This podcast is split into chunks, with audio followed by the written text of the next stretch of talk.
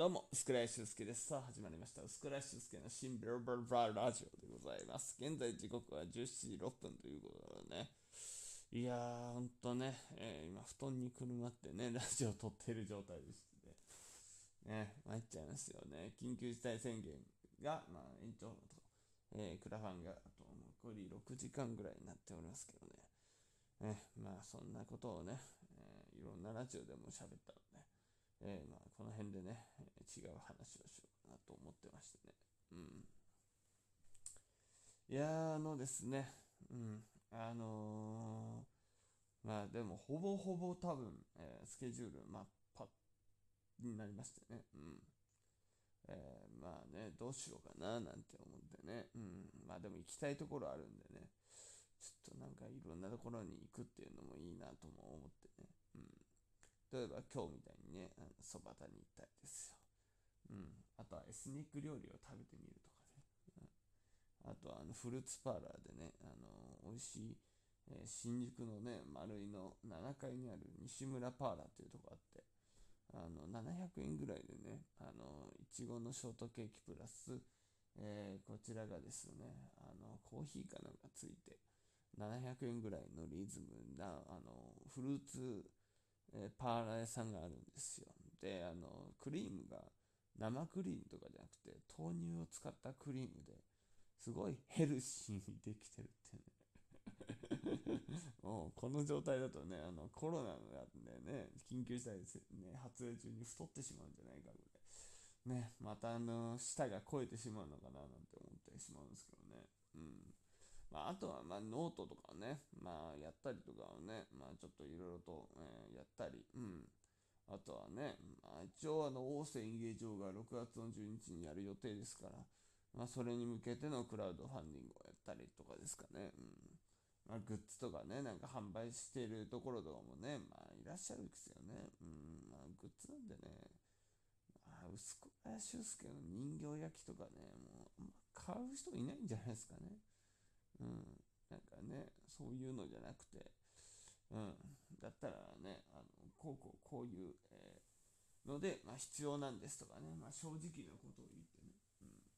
うん、あとはもうアルバイトでね、あの切磋琢磨頑張るっていうことをね、あのするのが一番いいのかなっていうふうには個人的には思っております。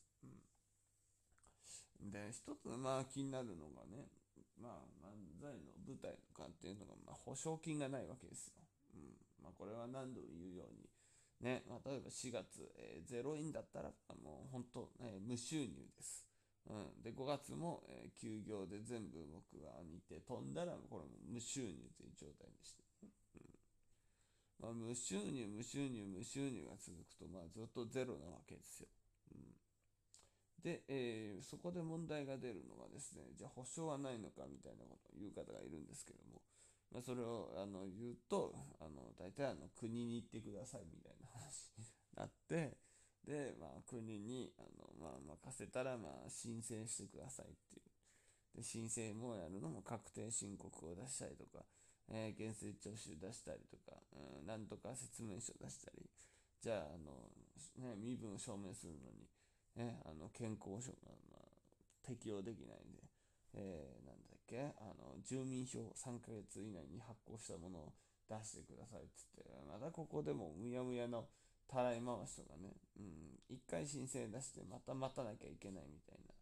な、うん、文化芸術の時とかまあまあ結構多かったんですよね。そういうやり取りが。うん。っていう、またそういう、えー、めんどくさい、あの、何？その、手数をまだね、もうイライラしながらやらなくちゃいけないのとかね、まあまあいろんなことを考えてはいるんですけどね、うん。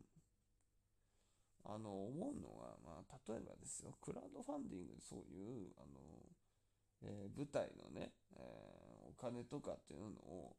こう集めることみたいなのできないのかな。要するに保証金を集めたいみたいなのとかでもダメなのかなって思ったりしたんですよね。うんあよくお店とかでもね、まあ、なんとかこうコロナの危機から、えー、自分たちの街を助けようじゃないですけども、結構やっぱ商店街で、えー、プロジェクトを立ち上げてですよ。えー、で、リターンにね、あの、なんとかの商品の、え、これこれとか、まあ、なんとか商品のこれこれみたいな、商店街で合致してですよ。えー、お金を集めたりしてるんですよね。うん、だから例えばね、え、仮になんとか協会で、えー、まあ、これだけの資金が損害を、えーみたいな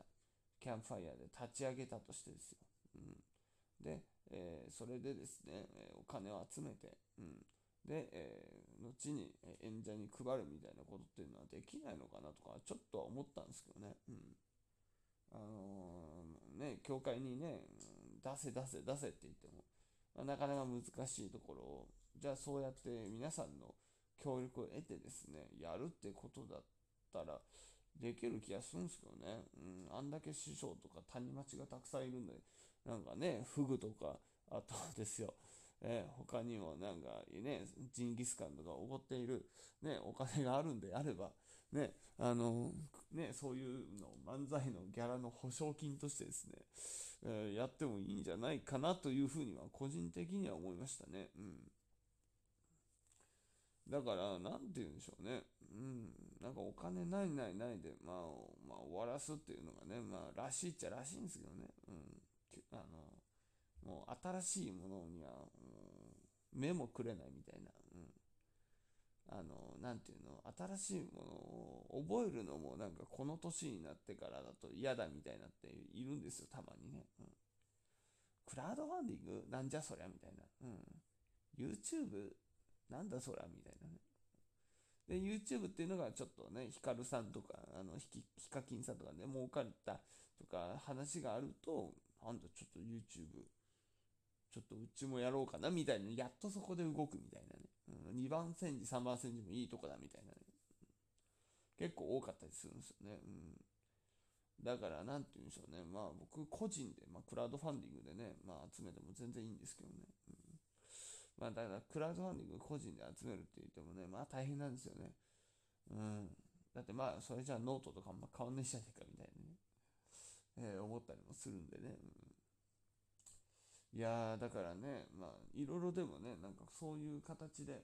え、あの、考えてもいい気がしますけどね。まあ僕は僕で、なんかそう集めるよりは、うん、あの、単純にですよ、あの、バイトした方がいいなって、思っちゃってしまってるんでね、うん。うん、なかなかね、あの、難しいなというふうに思いますね。まあだからね、えー、まあ、働ける時にも働く、うん、まあそれが一番安定してるっちゃ安定してる。で、まあクラウドファンディングやるんだったらね、ほんと早い、ね、うちに越したことはない。ただ、うん、まああのやり方をね、うまくやらないとなかなか難しいとかね、まあ思ったよね。でもまあ挑戦するだけ挑戦するのも面白いかもしれないですよね。うん、こういうご時世でね、うん、やっぱりね、あのいろいろとね、うん、お手すきやったらば、えそのバイトするよりはやっぱり自分の芸事のね、夢に向かって、なんかいろいろとね、あのクラウドファンディングを挑戦してみるっていう。え、そのためにはクラウドファンディングが必要なんですっていうね。うん。熱さえあればね、うん、多分うまくくのかなっていうふうには思ってるんでね。うん。それはもう名古屋でもそうですし、うん。あとはね、その B1 グランプリでもそうなんでね。うん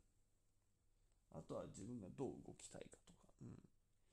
個人的にはなんかね、レンタル聞き手もちょっとね、あの案件増やしたいなと思いますけどね。うん、結構ね、あのー、レンタル聞き手でね、あのジモティーとかでね、あのー、やっているんでね、うん、そこからもやっぱり来るんですけども、ちょっとね、レンタル聞き手を、うん、もっと増やしてね、なんかそういう、えー、サービスがね、あのこんな感じで展開していってんだよっていうのはね、正直ね、あのちょっとやってみたいかなっていうふうに思いますね。うん、また別アカウントを作るか、うん、まあちょっと今考え中ですけどね。まあそういうわけで、うん、なんかね、レンタル来ても早かったですね。うん、結構みんな、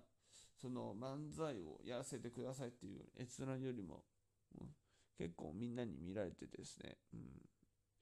あの、あ、こうこうこうこう、あの、頼みたいんですけど、みたいな形で、案件も来たりもしたんでね、うん。まあ、ちょっと予定が合わなかったのはさすがにちょっとごめんなさいってことあったんですけども、まあ、そんな感じでね、1件2件今やってるんで、はい、あの、レンタル機器手の方も、えー、募集してますね。うん。なんかちょっとレンタル機器手で、えー、サービスをね、ちょっとコロコロ展開したいっていうサービスも、えー、クラウドファンディングでやってもいいのかなと、うん、思っていますんで、はい。ちょっとまたね、いろいろと考えたいなというふうに思っております。はい。というわけで、以上ですね、えー、私、えー、薄倉修介の新ベルベルバーラジオでございました。ご視聴ありがとうございました。